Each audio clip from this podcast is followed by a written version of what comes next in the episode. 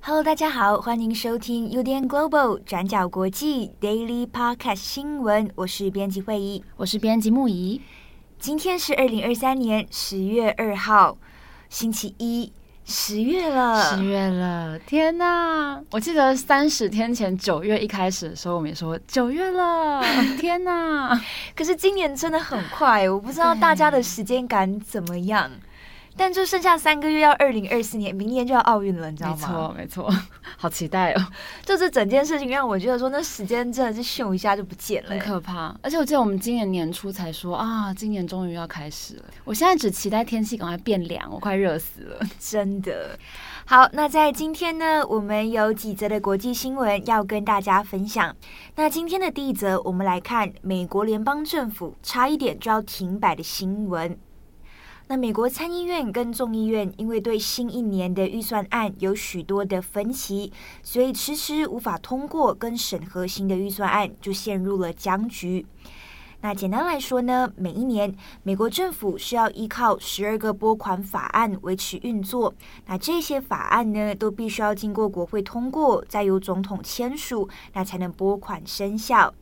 那因为美国在十月一号就会开始新的年度预算，所以如果两院没有办法在十月一号前通过预算案的话，那么美国联邦政府就会陷入停摆，也就代表包括四百万人在内的联邦工作人员都没有办法获得薪资。那部分非必要、非紧急的业务，那包括中小企业的贷款，或者是食品安全检查等等的这些事情呢，都会跟着一起停摆。那所以从上个星期开始，那因为两院呢都没有办法敲定预算案，所以当时候外界几乎都猜测美国联邦政府就要陷入停摆了。那不过就在美国联邦政府即将陷入停摆的前一天，参议院和众议院在最后一刻通过了一项短期临时的预算案。那总统拜登也赶在午夜前签署生效，那最终呢，联邦政府是躲过了关门的危机。但是这一项短期的预算案有效期限只有四十五天，所以如果在十一月十七号之前，两院还是没有办法通过一整年度的预算案的话，那么可能又要再上演一次停摆的危机了。好，我们今天呢主要会分成两个部分来跟大家整理。那第一个部分是谈谈这个预算案为什么会差点让美国联邦政府陷入停摆，那参议院跟众议院的分歧到底是什么，那以及第二个部分，两院确实妥协通过了一个短期临时的预算案，那但是呢这一次的协议内容却没有纳入美国援助乌克兰的资金预算。那这笔援助资金是高达六十亿美元，那这会不会影响美国对乌克兰的坚定支持？那甚至是影响美国在全球的领导地位呢？那我们先看第一个部分，那众议院和参议院到底为什么对预算案有这么大的分歧？我们先看一下两院的席位。众议院是由共和党控制，那参议院是由民主党控制，但是基本上两党的席位只占少数优势，所以这代表如果要通过任何的预算案，就一定要有民主党跟共和党两党的支持才有可能通过。好，问题就在于两党对于预算案有极大的分歧。共和党认为预算应该要着重花在美墨边境的安全问题之上，那因为有越来越多的移民涌进美国，所以边境安全跟限制措施是优先的重点。那再来，部分的共和党极右派也认为，那必须要大幅度的削减财政预算，那并且减少对乌克兰的援助。但是呢，民主党并不接受共和党的预算版本，那共和党到最后也不接受民主党提出的预算版本，所以两党也就陷入了僵局。那最后两院是怎么妥协的呢？那我们前面提到，众议院是由共和党控制，众议院的议长也是共和党籍，叫做凯文·麦卡锡 （Kevin McCarthy）。他在联邦政府可能要陷入停摆的前一刻，就跟民主党达成了共识，那通过了临时性的预算案。那最终呢，在众议院以三百三十五票赞成，比九十一票反对，顺利通过了预算案。那其中在九十一票反对票里面，有九十票是来自共和党。那接着呢，这个预算案就送到了参议院，那因为参议院是民主党控制，也就顺利通过了。那所以呢，这也就让联邦政府不至于关门，那但是呢，却也让麦卡锡陷入了政治危机。那首先，凯文·麦卡锡是共和党籍，那但是呢，他却不顾众议院内极右派共和党员的要求，也就是要削减预算案跟加强边境措施。那这一点呢，就让极右派的共和党员极为不满。那再加上在众议院是由共和党籍占多数，那但是呢，凯文·麦卡锡到最后呢，确实靠着众议院民主党的支持来通过预算案。那按照 B B C 的说法，这是踩到了共和党内的红线，所以极右派就开始扬言，他们要罢黜麦卡锡的议长职位。那对此呢，麦卡锡也是直接回应放马过来，那表示自己必须冒着丢掉工作的风险来捍卫美国人民。那现在虽然危机暂时是解除了，那但是呢，这一个临时的预算案里面还有一个问题，那就是没有纳入美国对乌克兰的援助。那所以接下来我们要进到第二个部分，那美国政坛跟外界如何看待这样子的一个状况。那在预算案通过之后，拜登就发表了声明，那指出虽然麦卡锡跟国会绝大多数的议员都是支持乌克兰的，那但是这份预算案里面却没有体现了美国对乌克兰的支持。那拜登就说，美国在任何情况下都不会允许中断对乌克兰的支持。那甚至呢，美国参议院的共和党还有民主党还罕见的发表了声明哦，那就说在未来几个星期之内，美国还是会继续支持乌克兰。那借由这样子的一个声明跟发表，来排除外界的疑虑哦。那事实上，支援乌克兰已经成为美国国会的辩论焦点了。那确实呢，乌克兰还是获得民主党跟共和党不分党派的支持，但是现在随着战争一直还在持续，反对的声音是越来越多了。那《华尔街日报》就提到，反对支援乌克兰的声音主要是来自前总统川普阵营的共和党党员。那在共和党的总统候选人名单里面，川普的声势依然还是很高，所以共和党内自然还是有他的派系。那就像川普自己也曾经表示，他就说希望乌俄战争结束，那甚至还说自己可以在二十四小时之内就可以让战争结束哦。那虽然他自己并没有提出什么实质的证据，那不过我们要留意的一点是，不是所有的共和党党员都反对的。那例如呢，当有人说呃不要再继续支援乌克兰了，觉得这会进一步把俄罗斯推向中国的怀抱。那对此呢，前副总统彭斯，那也是共和党员，他就反驳，他说如果你让普丁拥有乌克兰，那就等于为中国占领台湾开了绿灯。好，那说完美国政坛，我们来看看外界的说法。那在看到美国如今的预算案以及美国国内的反对声音之后，那外界包括美国的盟友也担心，拜登到最后会不会因为压力而放弃全力支持乌克兰。那尤其乌克兰的总统泽伦斯基在九月的时候才刚刚访问华府，那希望争取更多的援助跟支持，但是现在预算案里面却排除了要支援乌克兰的这个预算，所以国际社会感到非常的震惊。那当然，相关分析也有提到，那盟友一定是希望乌克兰可以获胜的，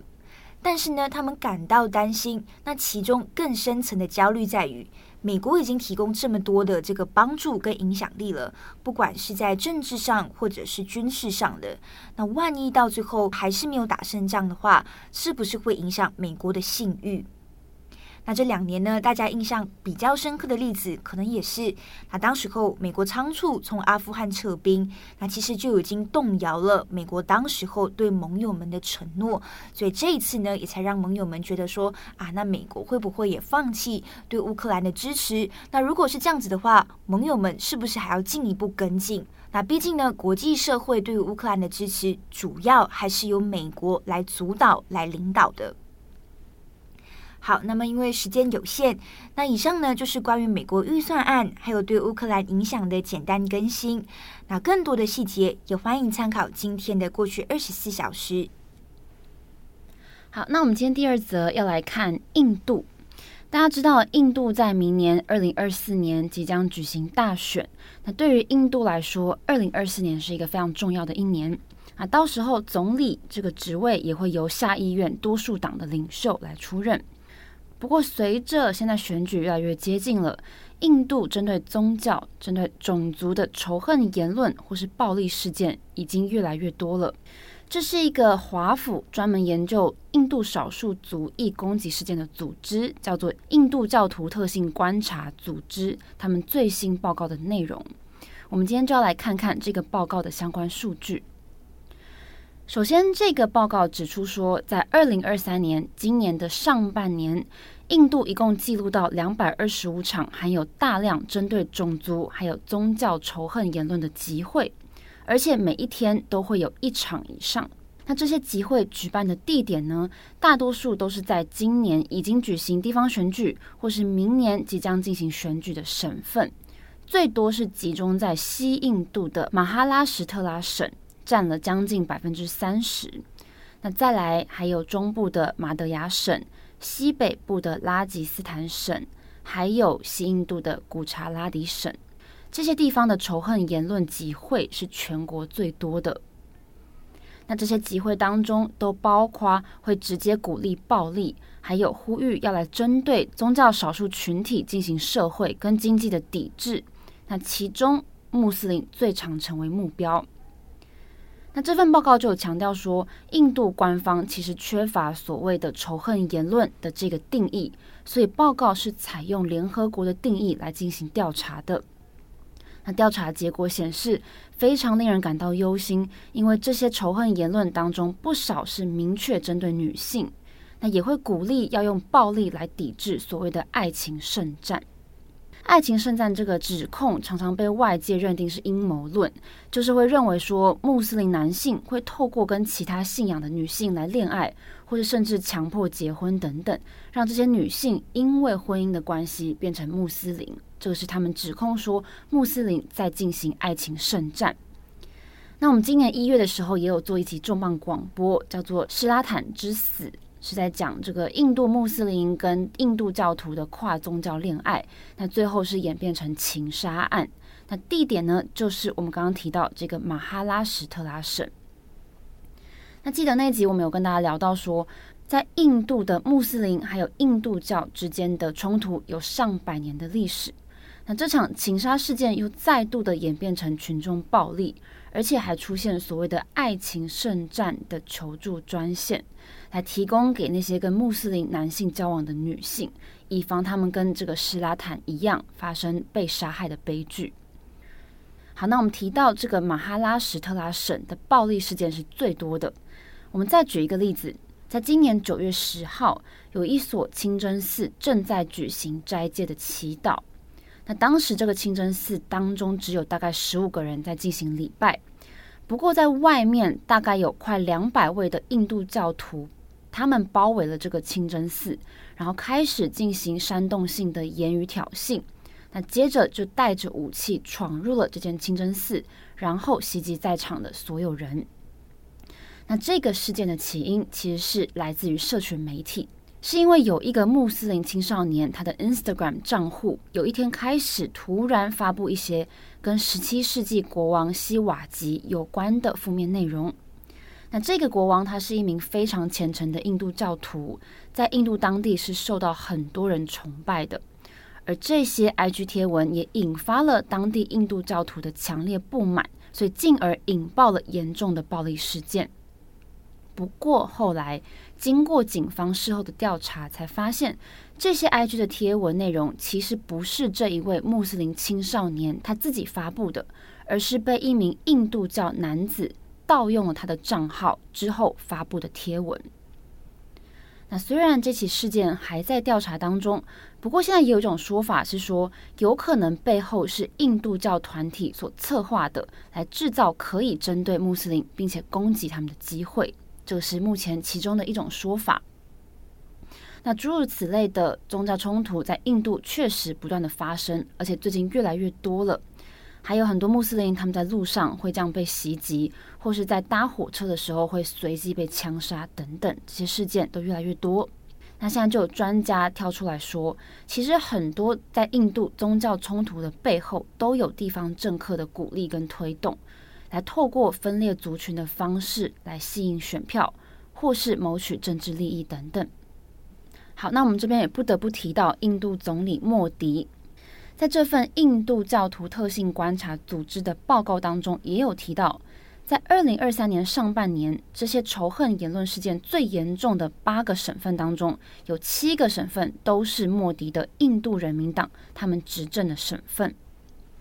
那确实，自从莫迪政府在二零一四年执政开始之后，就强力的推动所谓的印度教民族主义，这个就造就了印度教极端势力再度的兴起，而且针对穆斯林的暴力事件也暴增。像是新德里电视台在二零一八年也报道了一份报告，发现说官员在演讲当中引述仇恨言论的内容增加了 百分之五百。 还有社群媒体，不管是脸书或是 WhatsApp， 也被指控说是助长仇恨言论的共犯，帮助印度人民党来散播煽动性的内容，然后赢得了二零一九年的大选。不过莫迪政府始终是否认国内存在虐待少数群体的情况。像是在今年六月，莫迪跟美国总统拜登他们会谈之后的记者会，莫迪就被问到说他愿不愿意采取行动来改善穆斯林跟其他少数群体处境。被问到这个问题的时候，莫迪他也说他觉得根本就不需要改进，认为说现在政府的政策宗旨就是要不带偏见的平等执法。好，那印度教徒特性观察组织的这份报告其实内容相当的详细，也可以到资讯栏来参考报告的连结。好的，以上是今天的两则新闻更新。那节目的最后，刚好在我们的录音时间有一则快讯，那这边简单跟大家分享。好，之前有陷入这个强尼喜多川性丑闻案的这个杰尼斯事务所，在今天十月二号下午一点才刚刚召开记者会，来针对公司名称改名，还有被害人补偿措施，还有这个公司未来经营结构等等这些细项来做公开说明哦。而之前争议不断的是杰尼斯事务所要不要更改公司的名称，不要再以加害人强尼喜多川为名呢？这次的记者会上确定，杰尼斯事务所不会再使用杰尼斯的这个名称，那未来会改名叫做 Smile Up。 也就是说，从一九六二年创业以来，他们沿用到今天有六十一年历史的这个 Johnny's 杰尼斯名称会走进历史，还有公司旗下有冠上名称的团体，例如说小杰尼斯，还有关系杰尼斯八，这些都会一起更改名称。好，那有关记者会的详细内容，欢迎大家参考今天的过去二十四小时。好，关于今天美国的预算案跟这个杰尼斯的文章连结，我们都会放在资讯栏上面，那欢迎大家多多点阅。没错。好，以上是今天的新闻更新，祝福大家有一个美好的星期一，下周就要放假了。没错。我是编辑慧仪，我是编辑牧仪，我们明天再见，拜拜，拜拜。转角国际 Global， 转角国际新闻。